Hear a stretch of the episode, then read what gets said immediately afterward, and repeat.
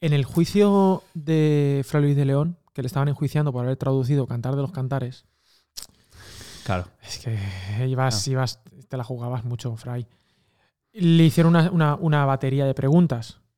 Y entre ellas dijeron, Fray Luis, dice, ¿tú, ¿tú tienes hábitos? Mm. ¿Cuáles son tus hábitos? Le preguntaron. Porque querían averiguar. Y dijo, no. Dice, yo solo tengo un hábito. Y lo llevo siempre puesto. Pues soy una persona muy decente. Mm, Qué perspicaz. Dijo. Sí, muy perspicaz, Fray Luis. Y, y de eso vamos a hablar hoy en el, en el Ujú. podcast. Y hablando de hábitos, hemos ¿Verdad? preparado, hemos producido un, un anuncio eh, muy importante para Academia de la. Biblia. Así que, bueno, si quieres tú dar dentro vídeo o lo que sea, Bueno, eso. Guille, dentro vídeo. dentro vídeo, vale.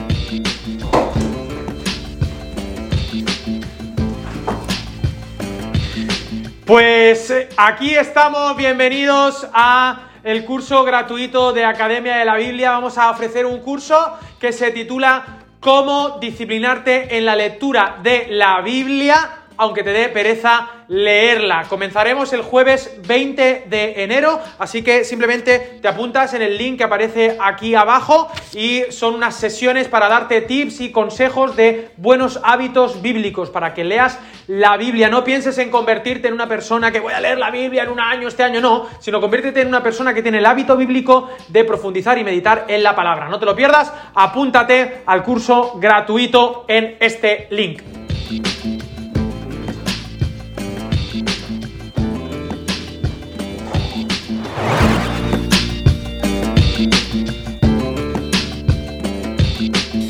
Pues muy bienvenidos a Academia de la Biblia, donde queremos acercarnos a la Biblia y que la Biblia se acerque A nosotros. y estamos aquí en el lunes, tercer lunes de enero, conocido como el Blue Monday, el día más triste del año según alguienes. Pero nosotros decimos no. No. A No. la guerra. No a nada. Hoy es eh, Blue Monday, pero es un bonito día como Blue Light Jazz. ¿Has leído Blue Light Jazz? No lo he leído. Pero sabes que es de nuestro gurú de compañía. Barra, barra pastor. Barra pastor Donald Miller. Donald Miller. Sí, sí, sí. Un gran libro. Es un libro que le gusta mucho a Marco Vidal, que lo sepáis. Sí, es verdad. He visto que en algún vídeo que lo Lo menciona. menciona. Y estamos aquí en el capítulo episodio 33. ¡Oh! ¿33? Sa- DC. 33, sí, sí, sí. El Entonces- 32, eh, claro, eh, el 31 con Oscar Pérez de Hebreos. Que era la parte Primera uno. parte, Mm. 32, segunda parte de Hebreos y ya estamos en el 33. O sea, que nos guardamos el 32. El 32 No nos ha dado tiempo a grabarlo. no nos ha dado tiempo a grabarlo, pero nos ha dado tiempo a grabar el 33. Bien, es que hay que priorizar. Ah, prioridad. Ven, Sí. 32. Ya está, a ver, está en oculto. Para los que habéis visto los 31 anteriores, podéis ver el 32. Ah, ah, vale, vale, vale. Y vale, los que vale. habéis respondido bien No a todas las mandado- preguntas. No me han mandado el link. Está en oculto. Te lo he mandado, pero en oculto. El link también. El link en oculto. Pues y, lo, y, si, quien pueda. y si rellenáis la encuesta, está todo, todo ahí. Y ahí, ahí se libera el 32. Vale. Que es segunda parte de Hebreos. Es como un desblo o sea, desblo Sí, lo desbloquea como un, un logro. videojuego. Sí, un logro. Es como en el Mario Kart que te dan nuevos coches, ruedas que vuelan más, una, a la Deltas. Estoy jugando. al cual, al Mario, Kart, en el. Infinity, el, el 8. Sí. el- Muy, muy divertido. Muy bien, pues nada, estuvimos con Oscar. Intenté, intenté meter cuestiones de pelis, pero no. Y no pasó nada. ¿eh? No pasó nada. El podcast siguió para adelante, ¿no? Sí, bien. He visto Claro, Eternals, sí. también no lo había visto. He visto Eternals, Bueno. la vi ayer, ayer. Y bien, bien, no, bueno, bien, bien, no. ¿Para qué nos vamos a engañar? No. No. Mal. Pero- Sí, No, ya claro, está, ya es está. que cada Y- uno. Sí, yo qué sé. no, y que es verdad que la chiquita, la directora, ganó el Oscar por el otro, la otra peli y tal, pero no, no es lo mismo. Así que nada, sé que. ¿Algún quizá- análisis de peli podríamos hacer un día? Uh, pelis, análisis teológicos de pelis se pueden hacer Pero solo muchas. una, solo una. Sí. Eh, Matrix una. 4, Matrix 4. ¿La he visto también? Bien. Bueno, bien. Sí, Sí, mal, en verdad. yo qué sé, sí. Eh, estamos mal, estamos mal. Estamos un año. Yo tengo mucha fe. A ver si va a ser el tercer lunes más triste, ¿verdad? 2022. es verdad. Qué Blue Monday. Ay, Menudo Blue. Monday tenemos. Bueno, capítulo 33. Am, estamos en enero. Un mes de sueños, de propósitos, Sí, de visión. de visión de este año. Claro, hay, psicológicamente es como una especie de reset, ¿no? Volvemos a empezar. Entonces la gente se pone como, ay, pues voy a, este año voy a perder 35 kilos. Este año por fin voy a ahorrar para irme a Comer y engordar 35 5 kilos. kilos. Este año por fin, por fin comienzo la dieta el lunes. Sí, todo es Blue comida, Monday. todo- todo es no empieces hoy la dieta Blue Monday. Hoy no- juntas una dieta. el Blue mía, ni te peses hoy. No, nada, que va, que va. Era bajonazo. Pero bueno, la gente se pone como muchas metas. Además, metas, digamos, históricas, no metas de un logro, conseguir una cosa. Un hito importante. Un en tu hito vida, importante sí. en tu Y vida. no está mal. Oye, hay que aprovechar un poco el impulso del Sí, inicio sí, del año. Claro, claro, mal. siempre, siempre. La inercia. El problema es que luego Bajón y viene la, y la culpabilidad y, para qué voy a volver a ir. el Blue, el Blue April. El Blue- April, Blue April cuando sí, te das cuenta que no cumples. Y luego vas a ir a la playa y viene ya el lloro y el crujir de dientes Sí. y esta molla de dónde está y por qué hago anuncios de Michelin. Claro, Bueno, todos los chistes Entonces, de siempre. eh, de siempre. Entonces, esto ¿a qué viene con Academia de la Biblia? Con el anuncio, que, que menuda producción, no, no he querido decir nada, Sí, pero quiero además. agradecer a los productores. A ver, hay todo un elenco, hay todo un elenco de, de personas. Ha hecho un trabajazo. De 30, pe- 33 personas han hecho el, el- Un anuncio la conceptual. Conceptualmente, sí, sí, sí, sí. Parte como muy analógico aparentemente, pero todo está hecho digital, todo Sí, es sí. DGC, ¿cómo se dice? Es DGC. Sí, DGC, el- un sistema nuevo. Y ¿A qué venía? venía pues porque, bueno, porque nos hemos dado cuenta de que, de que la iglesia pues no, no son muy de hábitos buenos. No. Eh, de que las disciplinas, decíamos en otros, en anteriores capítulos, que discípulo no se puede entender sin disciplina o sin regla de vida, decía John McCama. Sí. Eh, y entonces queremos un poco tirar del hilo y hablar de los hábitos de Jesús, de los hábitos de la iglesia. Eh, dicen que el hábito no hace al monje, pero nosotros queremos negar la mayor. En esta ocasión. Que no es la única, la verdad. Y vamos a decir que efectivamente sí, el hábito bíblicamente hace. Hacia el monje. Hace al monje, hace al monje. Y Que esto que dices de que las iglesias no tienen mucha mucho hábito sí tenemos, pero. hábito, sí que, sí que hay hábitos, pero están como muy reservados a un día a la semana en el que de manera congregacional pues practicamos algunos de esos hábitos y lógicamente eso hay que hacerlo y es un hábito. Mm. Pero se ha delegado a personas que se encargan de ministrar y de dirigir estos momentos, pero hemos sido llamados cada uno de nosotros a vivir como Jesús y a disfrutar y a practicar esos hábitos. Exactamente. Eh, y bueno, me gusta, ¿no? El tema de hábito, ¿no? Me gusta monje, eh, eh, las reglas de vida, todo esto muy Jedi, ¿no? También Sí. muy bonito. Mm. Y Ah. muy, muy, deno- no sé por qué me ha venido la palabra denostado. Muy bien, sí, sí, sí, Muy sí, muy bien metido, denostado, Parece sí. cojona, parece cojona.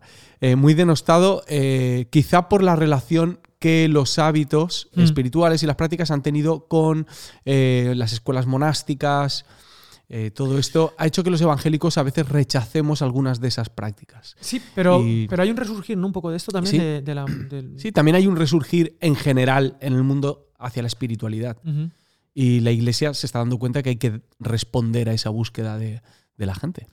Pues mira, quiero hacer un acercamiento con un libro y un, Ujú. un- un autor que creo que hay que rescatar y con un texto de Hechos 2. ah, que- Claro. Y a partir de ahí, si quieres, construimos el tema de los hábitos, ver la importancia Sí. que tenía, verlo en la vida de Jesús, en la vida de los cristianos y una propuesta muy bonita y es que no pensemos tanto en conseguir los logros, ¿no? como el vamos a aquí, conseguir este año los 35 kilos, sino en convertirnos en una persona con los hábitos saludables que nos, que nos ah, lleven hacia, ese, hacia Sí. ese lugar. ¿no? Pondremos el ejemplo de la comida para mí siempre es fundamental. Sí, Es decir, en lugar de convertirte en una persona que pierde 35 kilos, sé una persona que tiene una alimentación saludable y unos hábitos de Sí. ejercicio saludables. hay, Piensa en el proceso, ¿no? En el libro de, de hábitos atómicos, Sí. eh, James Clear lo, lo define como una especie de, bueno, cebolla con tres capas. Sí. La capa superficial está lo que quieres conseguir, el logro, que sería adelgazar 35 kilos. En la capa del medio tienes lo que sería el hábito,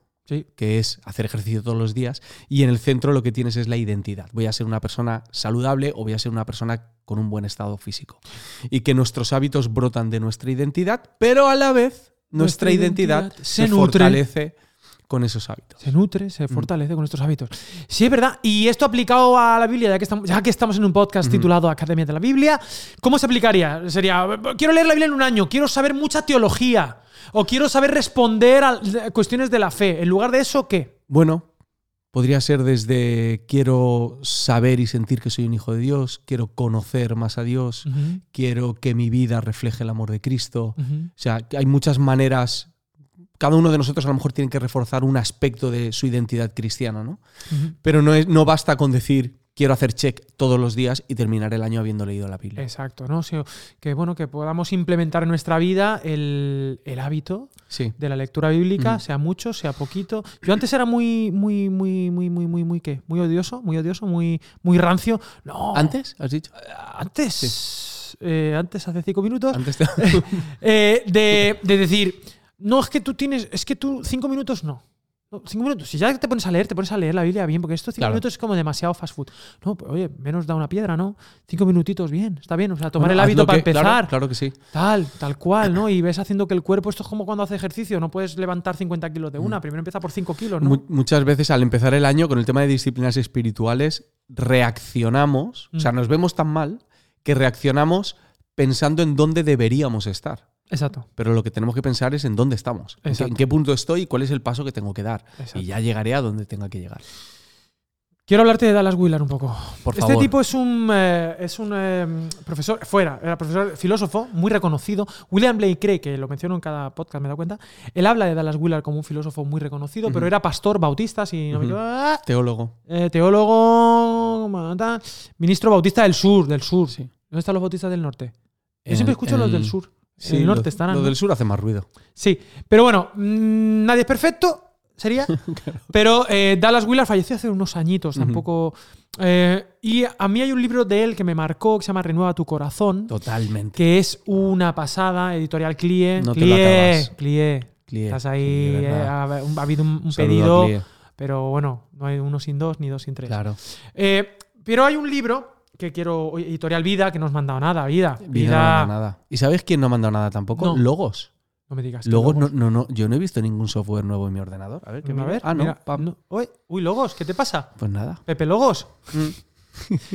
¿Dónde estás? Bueno, entonces, pero es, Dallas Willard es, es un autor de cabecera para tu- tus autores favoritos. Es decir, quizá muchos de noso- nuestros oyentes o podcasters eh, tienen autores y esos autores tienen como referente a Dallas Willard. Dallas Sí, el, el Willard, rapero favorito de tu rapero favorito. exactamente. Muy bien, echaba de menos esos comentarios de hip hop. De nada. Eh, Dallas Willard, por ejemplo, tiene un libro que se llama La conspiración divina o La divina conspiración. Un libro extraordinario, muy bonito. Ah, tiene otro libro que se llama La gran omisión, que es un, reco- un recopilatorio que hace John Orberg. John Orberg, o- creo que es John Orbert. Era como discípulo, Sí. colega, tal. Y a John Mark Comer, que es este libro que hemos mencionado, él es como Bebe medio mucho, discípulo de John claro. Orberg, que a su vez Sí. bebe de Dallas Willard. Y am, muchos, muchos autores, incluso algunos borderline y no tan borderline, beben mucho de Dallas Willard, mm, gente conservadora, gente de la filosofía, gente de la apologética. O sea, es un tipo muy versátil que se ha dedicado a estudiar la palabra de Dios de una manera profunda, pero con una aplicación brutal. Y tiene un libro, que es este que tengo en mis manos, Sí. de Editorial Vida, que se titula El espíritu de las disciplinas, cómo transforma Dios la vida. Y es un libro que es maravilloso, te hace volar a las alturas Sí. de la teoría, pero luego aterriza y te da como varios... ¿Cuáles son las disciplinas que a lo largo de la historia la Iglesia o los cristianos han, han seguido? Pero antes quiero leerte una cosa muy bonita eh, de un párrafo que se llama La espiritualidad y el hábito. Las leyes en nuestros miembros, porque él habla de que, bueno, somos espíritu, alma, cuerpo, emociones, socia- so- so- sociedad, corazón. Entonces, en ese libro de Renueva tu corazón divide mucho la Sí. persona, ¿no? Y hablando del cuerpo, dice, la visión psicoteológica fundamental de Pablo tiene que ver con la naturaleza del cuerpo humano como el portador de tendencias activas hacia el mal y hacia el bien. O sea, nuestro cuerpo, mm, dependiendo del hábito que tiene, para bien o para el mal. No es que sea para el mal solamente. En el libro de C.S. Lewis, fíjate qué conexión, qué bonito, C.S. Lewis con Dallas Willard. O sea, es que esto ya es menudo nitroglicerina. Mm. Eh, Cartas del Diablo a su sobrino, que lo tenéis aquí. Editorial Real, un saludo. Eh, eh, Scrute- Scrutopo, que se, se traduce Scrutopo, El le- tío. el tío, que es el que, digamos, le recomienda al demonio que está empezando cómo fastidiarle a un cristiano, eh, por- mm, le reprocha al demonio aprendiz por permitir que su paciente llegue a ser cristiano. Se ha hecho cristiano, ya la hemos perdido todas. Y entonces dice, no. Dice, no hay motivo para desesperarse, le dice. ¿Eh? Porque el demonio, no, no hay motivo para desesperarse. Cientos de estos convertidos adultos los hemos recuperado, o sea, para el mal, ¿vale? Porque esto hay que hacerle Sí, siempre sí. la ironía. Los hemos recuperado después de una breve estadía en el campo enemigo y están ahora con nosotros. ¿Por qué? Porque todos los hábitos del paciente, tanto mentales como del cuerpo, aún están a nuestro favor. Mm. Es decir, que aunque tú has entregado tu vida al Señor, claro, tu tendencia, tus hábitos, porque todo ser humano tiene un hábito, tiene una regla de vida, tiene unas, ah, una cultura, una manera de hacer las cosas, un tropos, un camino. un camino, eh, un ethos, una ética de vida, que es la costumbre, ¿no? Y ya es la tendencia. Y aunque tú le has entregado tu corazón al Señor, la cabra tira pa'l monte. ¿Quién Bueno, me librará de este cuerpo de muerte? Exactamente. Entonces, ¿cuál es la propuesta? Debemos cambiar nuestros hábitos para justamente eso, sobreenfatizar la nueva identidad en Cristo que tenemos. Sí, Eh, referente a lo de los hábitos, hay algo clave que, que los cristianos tenemos que, que recordar A ver, muchísimo. ¿el qué? Porque los cristianos nos hemos contado la mentira A ver. de que para practicar las disciplinas espirituales yo tengo que sentir motivación, pasión, alegría, gozo para poder practicarlas. Porque en caso de practicarlas sin tener ese sentimiento de pasión, ¿Qué es lo que soy? soy, soy un hipócrita. Un religioso. Claro, soy un religioso, soy un hipócrita, soy un fariseo. Estoy legalista. practicando- Un legalista porque. Estoy practicando algo en lo que no creo o no siento. Qué ¿no? trampa, ¿eh? Que es súper carnal. Qué eso. trampa. Eh, y tenemos que, que recuperar. eh, bueno, lo primero, recordar que hay muchas cosas en la vida que practicamos sin sentirlas. Mm. Muchísimas. Nos levantamos temprano todos los días Y y no, es que nos apetezca. Ole, ole. Nos vamos a trabajar, estudiamos, incluso pecamos muchas veces sin querer. En este sentido no estoy diciendo Ojo, ojo, sin ojo, querer por casualidad. No lo deseas. No. Pero el hábito en Del el que ya estás, claro, es el, el camino fácil que ya, que ya recorremos a diario o semanalmente, es el que nos lleva, porque es, digamos que el cerebro siempre busca el camino más fácil, el, que- el más liviano. El que ya has transitado. Claro. Entonces, eh, muchas veces vivimos de ese modo y no por eso somos hipócritas, simplemente seguimos esos hábitos. Con esto, ¿qué quiero decir? Que no confiemos tanto en nuestra motivación y confiemos más en nuestros hábitos. Eh, creemos hábitos a pico y pala, abramos nuevos caminos en nuestro cerebro, en nuestra ética, que haga que con el tiempo esos hábitos sean el camino principal y la corriente principal, ¿no? Sí, porque es que es lo que hacemos con los niños también, con tus hijas, con mis hijos, les enseñamos hábitos que a ellos no les apetece en absoluto, Nada. pero estamos ahí y eso genera en ellos una, un refuerzo de identidad como Sí. seres humanos, ¿no? El hábito de comer a sus horas, dormir a su hora. Mis hijos no es que se quieren dormir, No, no, para nada. pero aprenden el hábito y nosotros yo creo que tenemos que seguir esta, esta Sí. movida. Bueno, esto era el acercamiento con el libro Dallas Willard, un Sí. autor que yo ya me doy por pagado si nuestros podcasters se compran sus libros y los leen, Sí. porque es, es- va, a ser, va a ser un bien para la Iglesia Universal. Sin duda. Eh, Renueva tu corazón.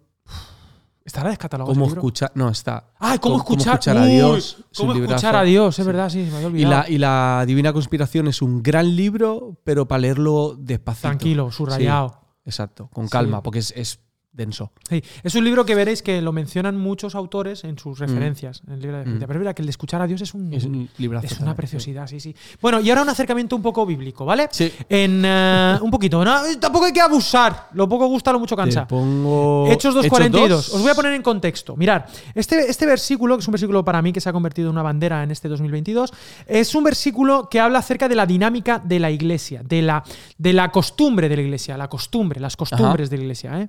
Eh, hay muchos versículos en la escritura que hablan de la costumbre. Hay uno que está en Lucas 4, que lo vamos a ver. No sé si lo tienes ahí, si no, no pasa nada. Eh, sí. Eh, pon- ponlo simplemente por un- uno para antes, de, antes de este, de Hechos 2.42. Tengo Eh, aquí. dice, vino a Nazaret Jesús donde se había criado y en el día de reposo entró en la sinagoga conforme a su costumbre y se levantó a leer. Es decir, Jesús tenía la costumbre, Jesús de Nazaret, eh, de cada sábado ir a la sinagoga a leer y a escuchar. Esa era una costumbre porque, claro, esta es otra.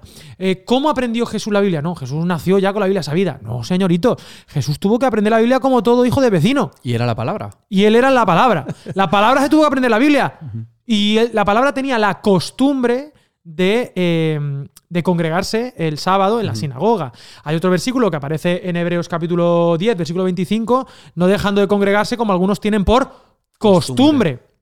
Es decir, que hay costumbres buenas y malas. Ahí está la costumbre de hacer esto, ¿no? Las malas conversaciones corrompen las buenas costumbres, dice la escritura también. Hay costumbres, hay otro versículo que está en el capítulo 13 de Hebreos que recordar, que dice eh, que sea vuestras costumbres sin avaricia. Sí. Es decir, tenemos costumbres, hábitos. Sí. En griego, la palabra costumbre puede ser tropos, por ejemplo, que significa camino. El tropo, el tropo de una canción es un poco el estilo, el camino, el rumbo, el, el destino, la dirección, la tendencia. ¿Y cuál es la tendencia? Está, está muy de moda, ¿no? ¿Cuál es la tendencia de esta Sí. cultura? ¿Cuál es el tropo? ¿Cuál es la, lo que se repite? O la otra es ethos. El ethos. La cultura. La cultura ¿no? de esa persona. Bueno, pues el ethos de la iglesia, el tropos de la iglesia, ahora sí, en Hechos 2.42, la iglesia primitiva, perseveraban, es decir, era el tropos de la iglesia, eran estas cuatro cositas. Número uno, la doctrina de los apóstoles, la comunión unos con otros, el partimiento del pan y las oraciones. Esto es lo que hacían, ¿vale?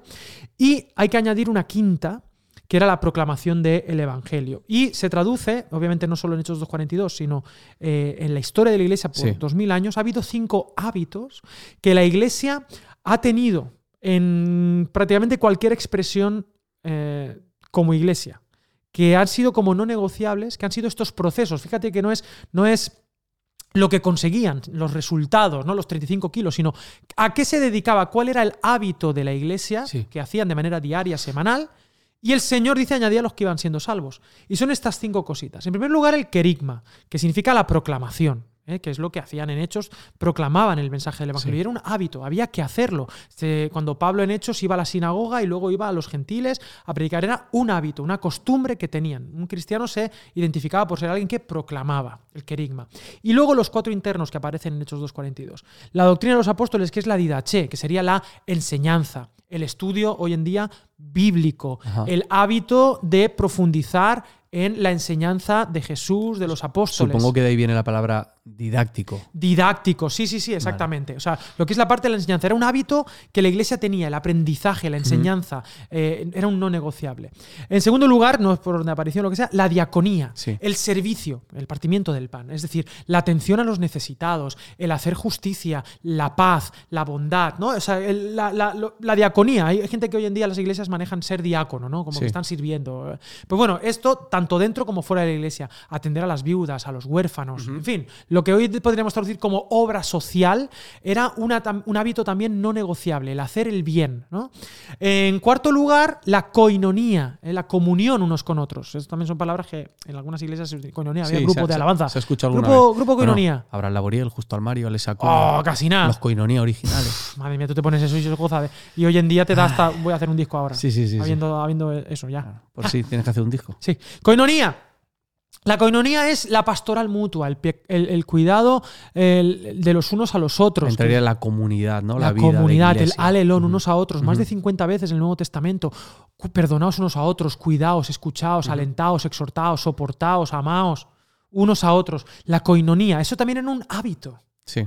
Sea, ya tenemos el hábito de la proclamación, el hábito de aprender y enseñar, el hábito de servir, el servicio o de cuidar a otros, o sea, o de sí, servir, de la Servir, justicia sí. social, el cuidado unos por otros, la pastoral coinonía dentro de la iglesia y por último la liturgia, que serían las oraciones, que es donde dice Vale. oraciones en Hechos 2 Juan y 2, es la liturgia, la parte de la espiritualidad también comunitario, Dios, ¿no? la Sí. adoración, toda la parte, digamos, más mística del cristianismo, también Sí. era un no negociable. Estos cinco hábitos, a lo largo de la historia, en estas cinco palabras en griego, pero que cada uno ha ido vistiendo, han sido eh, aquellas eh, cuestiones que han mantenido la identidad de la iglesia para no diluirse o para no pudrirse y para recordar quiénes somos a través del querigma, la didache, la diaconía, la coinonía, la liturgia.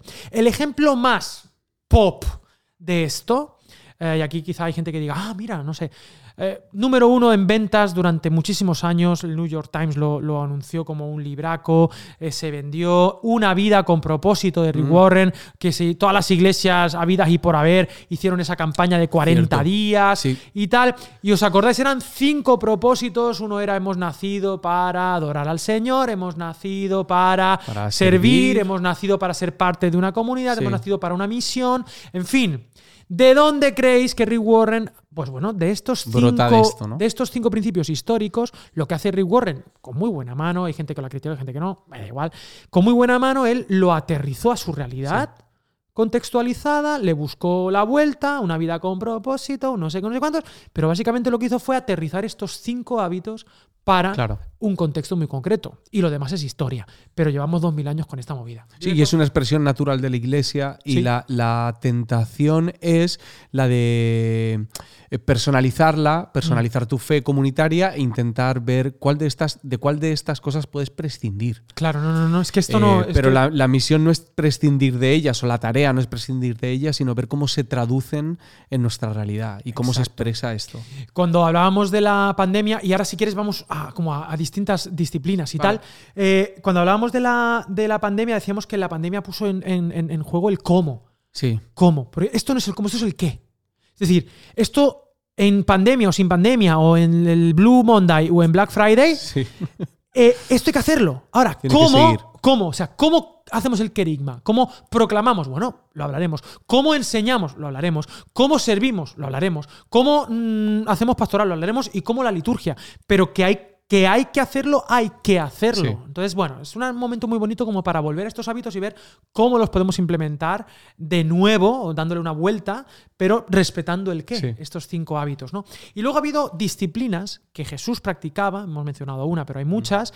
Y, y háblame tú de las disciplinas, si quieres, por ponernos un poquito en orden en la cabeza, disciplinas Bueno, espirituales sí, o hábitos. la- las disciplinas espirituales normalmente las catalogan o, o por las que son de abstinencia, o Vale. las que son participativas, o las que son personales y las que son corporativas.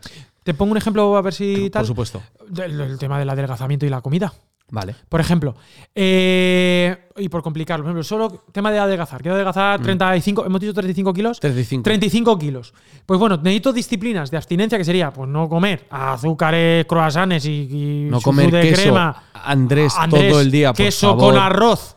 No frito. No ponerte, por ejemplo, un roscón de reyes y luego una tortilla de patatas Acabamos de Que acabamos de hacerlo. Roscón de Reyes con tortilla de con patata. tortilla de patatas. Eso no, sería abstenerse de eso. Exacto. Y por ejemplo, la parte positiva sería comer Comer mejor. comer mejor. Y hacer ejercicio. Y hacer ejercicio. Y hacer ejercicio, pues sería en positivo, una disciplina Exacto. en positivo. Entonces, En, en nuestro camino, en esa transformación. ese tropo, tropo, tropo. Exacto, nos encontramos estos dos tipos de disciplinas. Y hay unas básicas y otras que se han ido desarrollando con el tiempo. Yo voy a leeros algunas. Venga, dímelas. Las del no serían la soledad, el silencio, el ayuno, la simplicidad, la castidad, el secreto y el sacrificio. Mm, me gusta mucho. Y las del sí estarían el estudio, que ahora hablaremos de eso, la adoración, la celebración, el servicio, la oración, el compañerismo, la confesión, la sumisión. Pero cada una de estas disciplinas eh, nos, mm, son, son herramientas que sirven para nuestra transformación. Y esto es Para muy- ser como Jesús. Claro, pero es muy importante recordar que esto no es para que Jesús nos ame. Esto no es para ganarte el derecho de que Jesús entonces mm, Eh, esté contigo y te, te quiera transforme. mucho, No, te- son herramientas que sirven para ello, pero que brotan de nuestra identidad, como decíamos antes. Eh, eh, Dallas Willard dice que las disciplinas vienen a ser entonces, en el sentido más específico, medios que nos conducen hacia esa gracia y también esos dones. Es decir, que no es para ganarte la gracia, sino que te conduce a un lugar en el que eres eh, consciente de esa gracia. Las disciplinas espirituales, ejercicios que nos llevan a la santidad, solo son actividades emprendidas para hacernos capaces de recibir más de su vida y poder sin dañarnos a nosotros mismos ni a otros.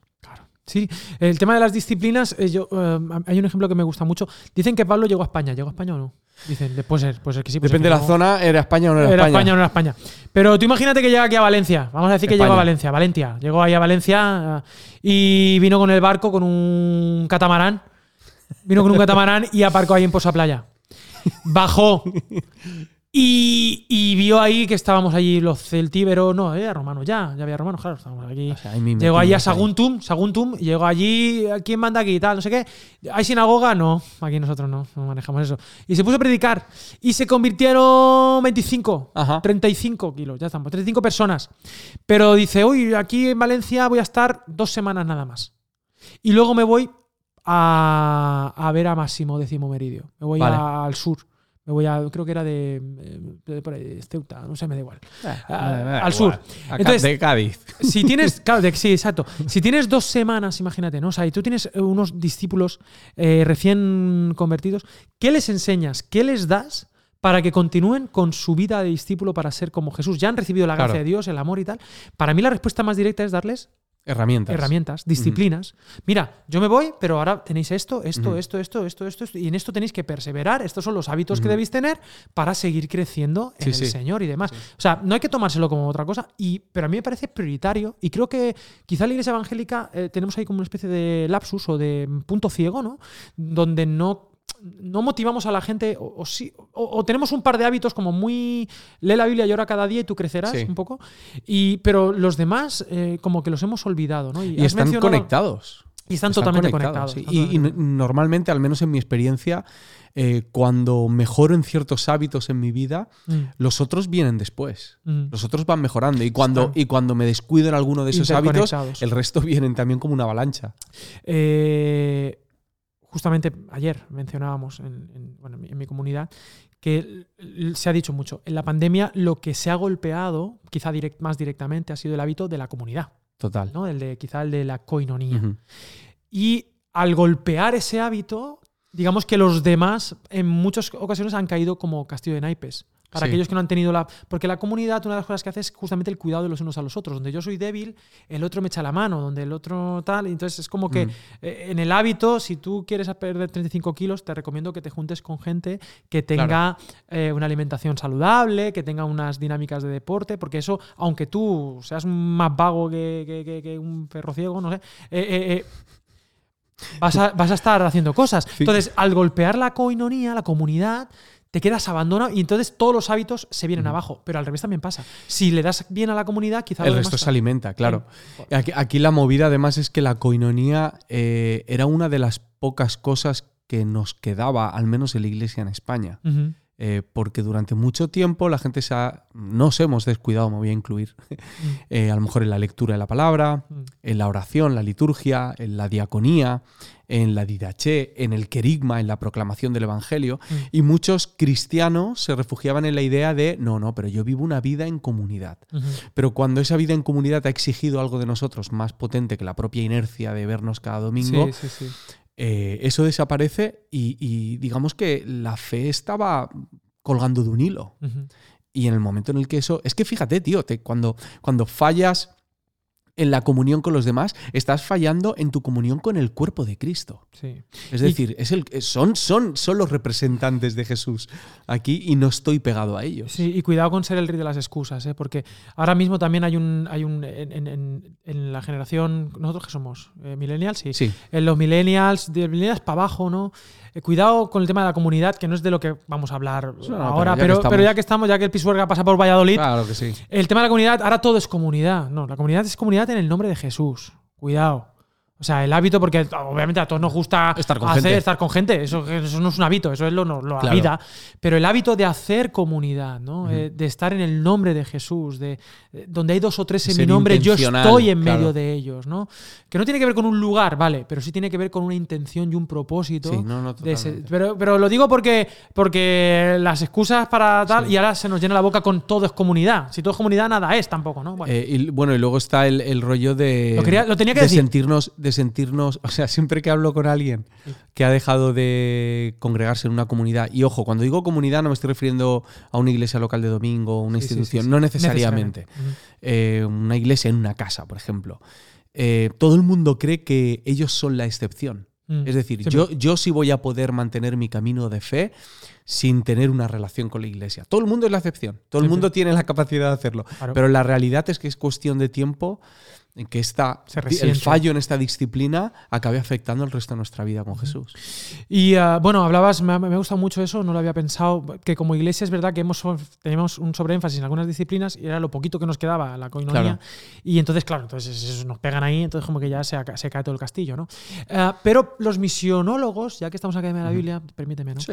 Dicen que la gran pandemia eh, cristiana es el analfabetismo bíblico. O sea, yo donde me junto con, con pues, responsables de a nivel internacional, ¿no? Se dan cuenta que la gran lacra de la iglesia occidental, occidental es el analfabetismo bíblico, Sí. ¿no? Y dónde ha quedado ese pueblo del libro. Es como que le hemos, hemos despreciado, en este caso estaríamos hablando de la didaché, ¿no? De la palabra, Sí. ¿no?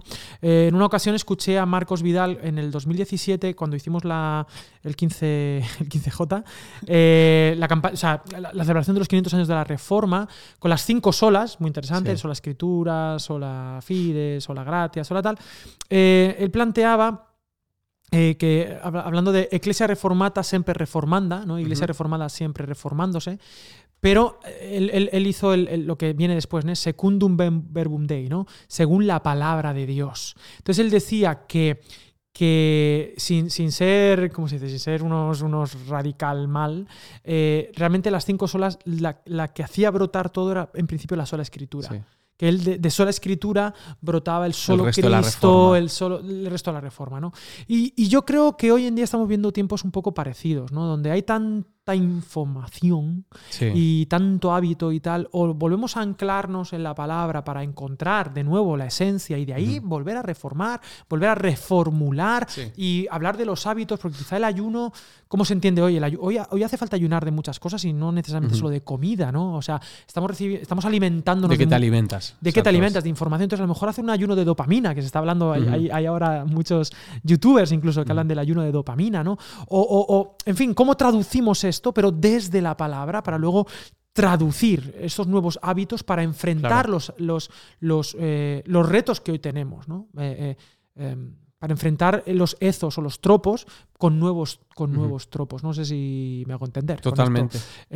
Bueno, ¿Qué, qué- qué- qué propones en cuanto al estudio de la palabra? Es decir, ¿de qué manera acercarnos? ¿Qué pasos podemos dar para disfrutar más de esa lectura de la Biblia?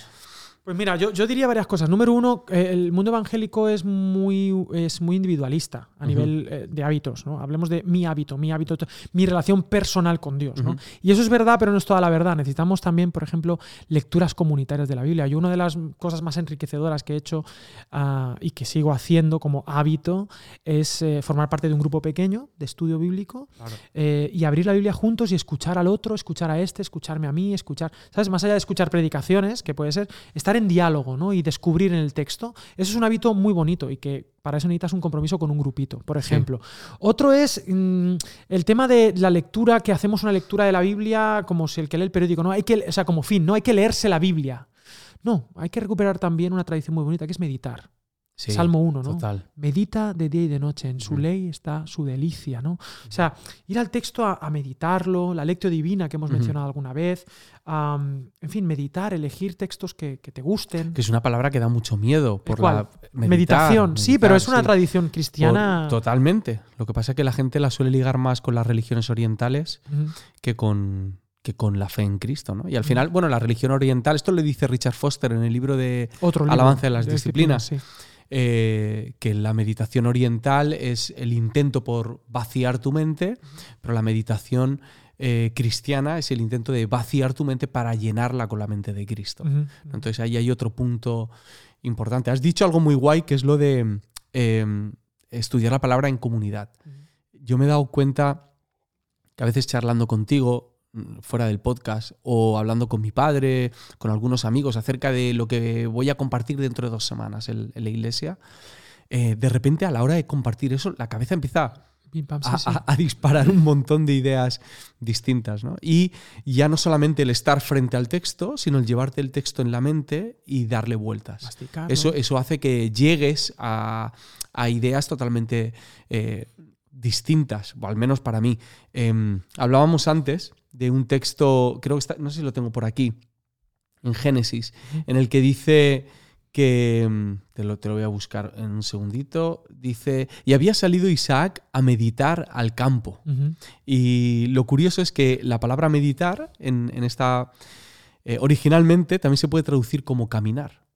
Y hay como una conexión entre el movimiento físico y el oxigenar el cerebro y el meditar y el, pensamiento. Eh, Steve Jobs decían que sus decía que sus mejores ideas se le ocurrían cuando caminaba. Bueno, nuestro querido amigo Platón, ¿no? Y, el jardín de Academo y todo esto, veníamos diciendo que, que, eh, esta gente estaba... Estaba fuerte. Estaba fuerte, sí. estaba Mens sana fuerte. in corpore Sí, sí. lo, lo practicaban. Y, y, y bueno, esto de la meditación es fundamental. Hablabas de las disciplinas de negación, ¿no? De abstinencia. Hoy en día, por ejemplo, el silencio. Qué importante es el silencio para crear, ¿no? La más difícil. Hoy en día es que nunca. Yo, yo, Mm. Es muy difícil conseguir el silencio. Yo, después de una conversación contigo, que, que tú quitaste la música y tal, me he acostumbrado, ¿no? De hecho, Mm. ahora en mi móvil, aquí, en, la, en la esta, si tú cierras, he puesto aquí hora, ¿sabes? Como que Ah. me he puesto, o sea, porque está aquí, o sea, que lo vea- o sea, pongo ahí hora, una dinámica que hemos hecho en la iglesia, porque, o sea, que me da igual. Acuérdate, acuérdate de orar, acuérdate. tío, acuérdate de orar. Acuérdate. Y ahora hablo, hablo de esto, de hacerlo evidente, Sí. pero, pero ora, ¿no? Y, y- y para, y no, no tienes por qué estar sonando música todo el tiempo, tienes que estar escuchando, consumiendo algo, ¿no? Al Eh, meterte a la ducha, tío. La ducha es uno de los pocos momentos que teníamos a solas. exacto. Y de repente ahora hay algo sonando de fondo en el móvil. Exacto, ¿no? El silencio, el retiro, el irse a lugares, ¿no? Te vas al campo, ves verde, o sea, y.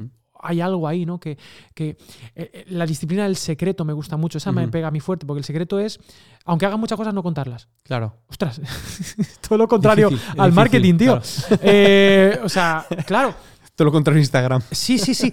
Y volviendo al tema de la palabra, por ejemplo, a mí, a mí hay algo que me, que me encanta, ¿no? De también otras maneras de procesar, ¿no?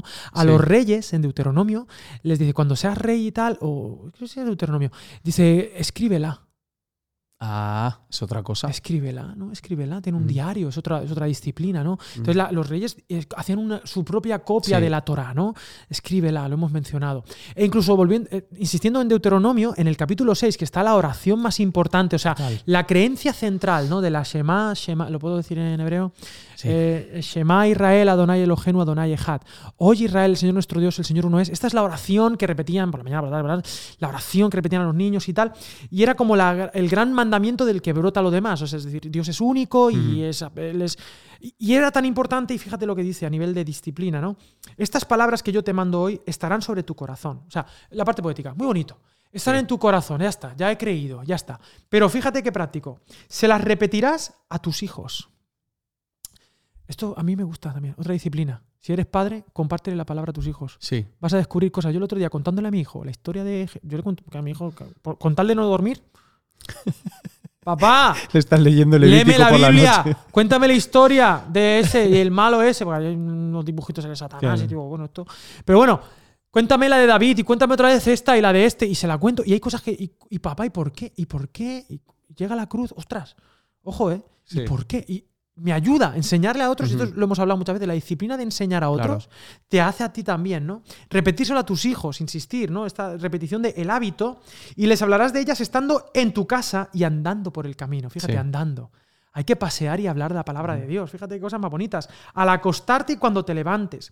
Las atarás como una señal en tu mano y estarán como frontales entre tus ojos. Las escribirás en los postes de tu casa y en tus puertas. Es decir, lo hacían obvio, lo hacían evidente, cercano. Hoy en día tú abres la puerta de una casa y te encuentras con, ¿con qué? Con un póster de algo. Te encuentras Sí. con, No, con pantallas. con pantallas por todas partes. ¿no? No, genera un ambiente donde el hábito sea fácil. Sí. ¿No? Esto es algo Sí, sí, sí, ponerlo a la vista, sí, totalmente. Poner- ponerlo a la vista. Yo, yo ahora que estábamos con el- para lo del curso este que vamos a hacer gratuito de, de la lectura, yo cuando estudiaba en la universidad tenía un montón de libros de, porque como estudiaba a distancia, tenía un montón de libros de psicología. Entonces yo tomé el hábito del artefacto Biblia, que también, como lo hemos Esa es perdido, otra. esa es otra, yo ponía la Biblia encima. Entonces cuando yo tenía que empezar a estudiar, lo primero que tenía era la Biblia. Entonces yo era como el hábito de primero pilla la Biblia, lees Sí. algo y luego ponte a estudiar. Y pareció una tontería, pero eso me ayudó a mantenerme Claro. en el hábito de la lectura bíblica, ¿no? Eh, en fin, pero no quiero dejar de lado esto de Deuteronomio de, de- Recordar, de, recordar de- del ambiente. de- o sea, entras a tu casa, lo tienen en el poste, la Shema. Si es que tu mente constantemente se redirija hacia ese pensamiento acerca de Dios, acerca no- de tu identidad en Dios, de, de quién es Él. Yo no tengo un problema con la comida, Andrés, pero volviendo al ejemplo de la comida, esto es como si yo en mi casa tuviera, tuviera susu de crema. Por todas partes. Imagínate que subes arriba y tienes un roscón de reyes, Roscón de reyes. y tortilla de patatas. Pero ¿por qué no lo hemos comido hoy, Andrés? Porque estaba. Claro. Si no está, no nos lo No, comemos. yo por es eso en mi casa ah, tenemos el roscón porque eran las sobras. También es verdad que hay que comérselo para que no esté. Claro, y ya una vez comido ya, no está. Pero el problema es que te vayas a comprar otro. La cosa es, cuando te vayas a comprar, ser consciente del hábito y llenar tu casa de fruta, de tal. Un poco sería la cosa. Si tú la llenas de chocolate, ya te- Claro. yo te profetizo, Alex, a Alex, no sé a otro. Pero Alex va a ponerse hasta arriba de chocolate. En fin, esto. Pero si llenas tu casa de palabra, yo antes era muy esto de la música, ¿no? Que la música, esta gente que pone música cristiana en sus negocios. Sí, pues bien. Claro, sí. Es una de las maneras de crear ese ambiente. Es una manera de Ujú. crear ese ambiente, de tu recordatorio, de generar también para el querigma. Oye, ¿y esto qué? ¿Por qué pones esta música? ¿no? Sí. Para proclamar. En fin, ¿eh? esto de. Es alimentar la mente, ¿no? Es la manera de renovar eh, nuestra mente. Nuestra Romanos mente, 12. Sí, exacto. eh, y en la, repetición es también Claro. madre de la- del aprendizaje. La palabra repetición tiene mala fama, ¿no? Suena como aburrida. ahora, ahora. La palabra ahora sí, repetición. ahora sí. Pero hay que recordar que siempre que no estemos repitiendo una cosa, estaremos repitiendo otra.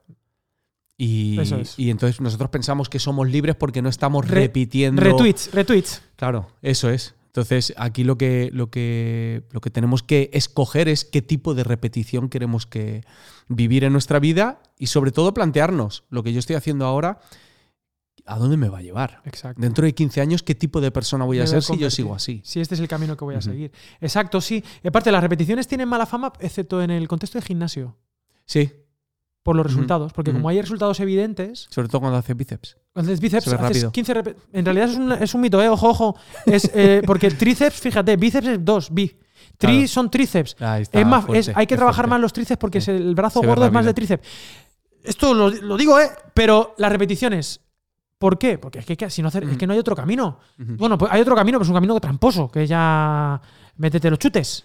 Sí, pero bueno. no. Me voy a entender. Mm. en el mundo evangélico queremos eso, no queremos repeticiones y esperamos, eh, vete tú a saber cómo. No, el- el- te te comentaba resultados. antes que esta semana me ha salido un anuncio en Instagram de una aplicación que haces una foto al texto Sí. y te lee el texto, ¿no? Y entonces el- Anda, el, mira, qué primer texto que salía en el anuncio era una Biblia. Sí. Y, y- y lo que ponía arriba era, si no tienes tiempo de leer tu libro favorito, eh, lo que buscamos todo el rato es el, eso, la dosis rápida que nos ayude a solucionar eh, la- un sentido de culpa, porque en ese sentido no es una cuestión de, querer. conocer a Dios Mm. o de ser, sentir que eres un hijo de Dios, sino de cumplir con, con- con religiosidad, justo en ese caso, Exacto. religiosidad. Bueno, entonces, bueno, estábamos diciendo, ¿no? Aquí en la Shema, ¿no? Lo importante de visibilizarlo, repetirlo. Además, en distintos contextos, al acostarte, al levantarte, en la mesa, paseando. Es decir, hay libertad para vivir estos hábitos, adaptarlos a ti, que se acomoden a ti, unirlos a otros hábitos. No tienes el hábito Claro. de. Y también te pinta la imagen de que es algo constante. Exacto. Es algo es orar sin cesar. Claro, orar, sin cesar en, en Tesalonicenses, eh, justo, jolín, macho, es que justo lo estábamos hablando el otro día, orar sin cesar, claro, yo digo, eh, parece mal predicado dentro de esos tweets que hay un montón, orar sin cesar, Sí. es- estad siempre gozosos. Ujú. Madre mía, es un listón altísimo. Pero yo creo que es como un más bien, nunca dejes de intentarlo. O sea, ora sin cesar, no dejes de intentarlo. Mantente siempre con el hábito, Sí. persevera en el hábito de, de- Tú haces ejercicio, yo hago ejercicio sin parar. Eso no es que sin parar, pero tengo el hábito de orar, tengo el hábito de estar gozoso en medio de la circunstancia. Y lo que digo, mm, estad siempre gozosos si depende de que sientas gozo. O sea, Mal. no hay por dónde. O sea, es algo que tienes que decidir, ¿no? Eh, eh, en fin, por ahí van un poco los, los tiros de, de esto de la Shema y demás, pero además durante toda la escritura vemos que esto de los hábitos se mantiene. El pueblo de Dios tiene que recordar quién es. El tema de los sacrificios cada día en Levítico no era otra cosa que un recordatorio diario de lo que Dios va a hacer, lo que iba a ser en la cruz. O sea, todas las festividades, era una especie de ritmo de gracia que dice eh, Eugene Peterson. Peterson, los ritmos de gracia, ¿no? Mantenernos en estos ritmos, en estos ritmos de gracia. Y, y- y luego, para, a la hora de aplicar, estamos centrándonos obviamente en la la Biblia, en el estudio bíblico, pero se aplica a, a todo lo demás. Eh, hay que ser, yo creo que como evangélicos somos muy espiritufláusticos y nos ha costado aterrizar los temas. Pero Jesús no. Jesús en, ya no Deuteronomio 6, sino en Mateo Dios. capítulo 6, cuando nos dice cómo tenemos que orar, me gusta porque es como muy específico y a veces lo hemos querido, yo, el primero, espiritualizar. ¿eh? En Mateo capítulo 6 lo tienes, ahí, no sé si lo tienes ahí. No. O, pues lo tengo yo. Dice, pero vosotros cuando oréis, eh, cuando ores, no seas como los hipócritas, taca, taca, taca. Dice, pero, pero tú cuando ores, entra en tu cuarto, cierra la puerta y ora a tu padre que está en secreto, y tu padre que ve en lo secreto te recompensará. ¿no? Y, ah, y bueno, en hábitos atómicos eh, enseña eso, que los hábitos deben ser eh, obvios, deben eh, ser satisfactorios o que tienen cierto Placer. Sí. placer, que sea sencillo y que y que luego sea satisfactorio, que hay una recompensa, Sí. ¿no? Y aquí yo lo veo, ¿no? Es muy específico, pero tú cuando ores, entra en tu cuarto en un lugar obvio, o sea, que está ahí, cierres Sí. la puerta, que quites las distracciones. Yo esto antes lo pensaba, no, tienes que cerrar la puerta de la mente, Ujú. ¿no? ¿No has También forma parte. También, sí, pero, pero, Pero, físicamente. físicamente cierra- somos cierra el- la puerta. cuando Tío, ores, un momento que... Piensa, piensa en cuando. perdón por el ejemplo. bueno, no, perdón ni nada. Ni perdón ni nada. Eh, cuando no es lo mismo que tú te vayas a dormir eh, con tu esposa y dejes la puerta abierta, a que tú te vayas a dormir y cierres la puerta. Es decir, Bueno. lo que, a partir del momento en el que cierras la Hay puerta, algo, hay algo que exacto, hay, un, hay otro ambiente, hay una intimidad, se, se da paso a que ocurra algo más, ¿no?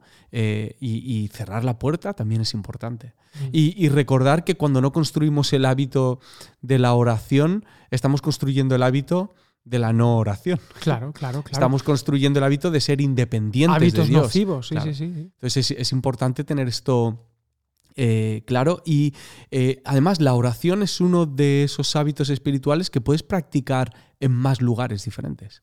Eh, me, me- me viene a la cabeza que conozco gente que cuando sale a caminar Mm. van haciendo, van apretando el abdomen para hacer abdominales. Sí, sí, sí, sí, sí. Eh, y la oración es un hábito que puedes acompañar y puedes hacer en cualquier momento como esos abdominales, ¿no? ¿no? Eso es. Entonces creo que me, me gusta mucho, ¿no? Como estas paradas que hace, ¿no? Entra, eh, cierra la puerta y en secreto. Ese es en ese espacio donde tú vas a hablar con él, él va a hablar contigo. Y finalmente dice, tu padre que está en secreto te recompensará. O sea, incluso en este hábito, Sí, porque originalmente no dice te recompensará en en público. público, no, en público es un añadido ahí, es verdad. Es por- porque rima, ¿no? Pero este en público ha hecho mucho daño, esa teología, ¿no? Porque Claro, claro. Hacemos claro. eso para recompensa pública. No, No, hay una recompensa del propio padre, ¿no? Pero sí, sí, es innegable que detrás del hábito positivo hay una recompensa. Y está bien, es un buen motivador. Y ahí está en la escritura. Y, ah, y, ah, hablando de la, de la Biblia como, como artefacto, eh, en fin, aquí hay una discusión muy bonita, porque es verdad que desde que está la Biblia en el móvil, eh, pues, oye, la Biblia, yo decía, "Ah, pues mira, ahora todos los jóvenes llevan su Biblia al instituto. Antes Sí. no. Bueno, Lo que pasa es que aquí hay muchas cosas. Este es un artefacto que tiene una serie es uno de más entre todos. entre todos. Eh, y somos seres físicos y yo creo que algo muy bonito y simbólico, como seres simbólicos que somos, es tener la Biblia en papel, subrayarla, hacerla tuya, ah, ponerla en un lugar visible. ah, en fin, yo por ejemplo me gusta, soy muy vintage y me gusta esta funda son como inspiradora, o sea, como que me parece vieja así de... Bueno, la tienes de hace un montón de tiempo. Sí, desde esta. que tengo Sí, sí. 15 años la hice yo. Sí, Me acuerdo en el En campamento. el campamento.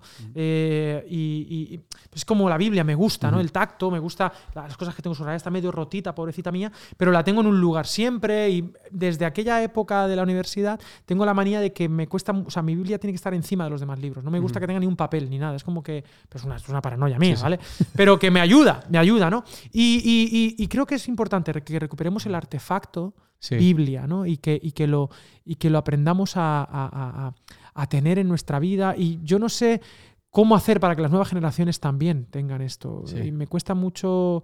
Estoy en esta reflexión de cómo hacer que la Biblia vuelva a ser eh, el, el libro que dé sentido a, a- a la vida cristiana. La- esa sola escritura en el sentido más bonito y poético, ¿no? Ujú. y, y profundo, e inspirador, ¿no? Para que con ese hábito de buscar en la palabra al Señor, a Jesús y tal, podamos desarrollar los, desma- los, demás, los demás hábitos. Sí. Eh, Richard Foster, cuando habla del estudio de la palabra, él divide el estudio de la palabra en cuatro partes. Dice que uno es eh, la repetición, el otro es la concentración, el otro es eh, la comprensión y el último es la reflexión.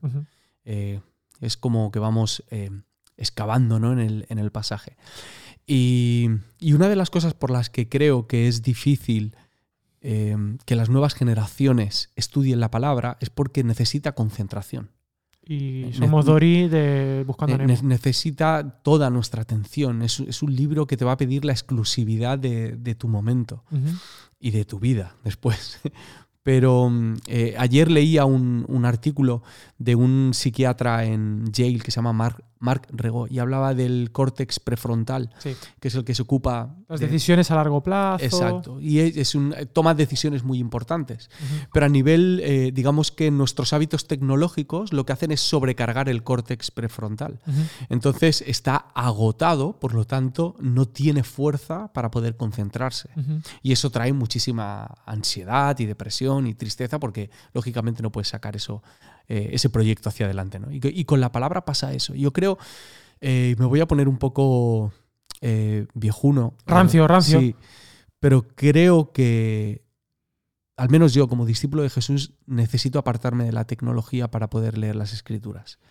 Es una Lo reflexión muy, es muy actual eso. ¿eh? Yo creo que ha habido un sobreexceso también, porque como es la novedad, somos la generación que ha, ha pegado ese salto a lo tecnológico, los nativos digitales, pero creo que el ser humano no está preparado para procesar tanta información como un ordenador. ¿eh? Y creo que nos hemos pasado de rosca y que estamos pasando factura a nuestra atención, nuestra Sí. comprensión. Y aquí están las disciplinas, digamos, de negación, ¿no? E- ese ayuno y demás, que si quieres podemos rescatar en el capítulo 34, no sé cómo lo ves, Pues de, lo hablar, sí, de, hablar de disciplinas, pero hablemos de las quizás Las no del no. las del no, pero que son muy bonitas y muy necesarias y que a veces hacen más diferencia o por lo menos son tienen tanto peso como las de las de las del sí, ¿no? Eh, no hay que olvidar que el llamado de Jesús al arrepentimiento es deja algo para obtener algo mucho más mucho más valioso, ¿no? Así es. Entonces, bueno, desde Academia hacemos este llamado en enero, en el Blue Monday, Claro que para sí. que podamos acabar con la pobreza, la pereza bíblica, la pereza bíblica y la pobreza bíblica, el analfabetismo bíblico y que podamos recuperar las disciplinas. Aquí hemos puesto estas cinco muy bonitas, pero a su vez que podamos ponernos el hábito, ¿no? Me gusta Sí. esta idea, el hábito. Hábito sí hace, sí hace al monje. Dame unas últimas palabras y nos vamos de aquí. Y Pues simplemente que estén pendientes de arroba, in- eh, arroba academia de la Biblia.com, ¿Mm? porque ahí es donde vamos a poner toda la información acerca del curso que va a empezar este jueves. Sí, muy bien, jueves. Eh, y ahí encontrarán el link donde se pueden inscribir y el resto de instrucciones que les hará falta para esto. ¿Qué les hace falta? Pues inscribirse con el link y tener muchas ganas, libretita, Biblia y sacar buen tiempo a partir del jueves para disfrutar del, del contenido. e incorporar buenos hábitos saludables, hábito bíblico para el 2022. Eso que es. Dios os bendiga muchísimo. Nos vemos en el próximo eh, capítulo, episodio de Academia de la Biblia Podcast. Qué bonita la comunidad, qué bonito el querigma, qué bonita la coinonía, la diaconía, la liturgia, todo. Qué buen resumen. Qué bueno. thank you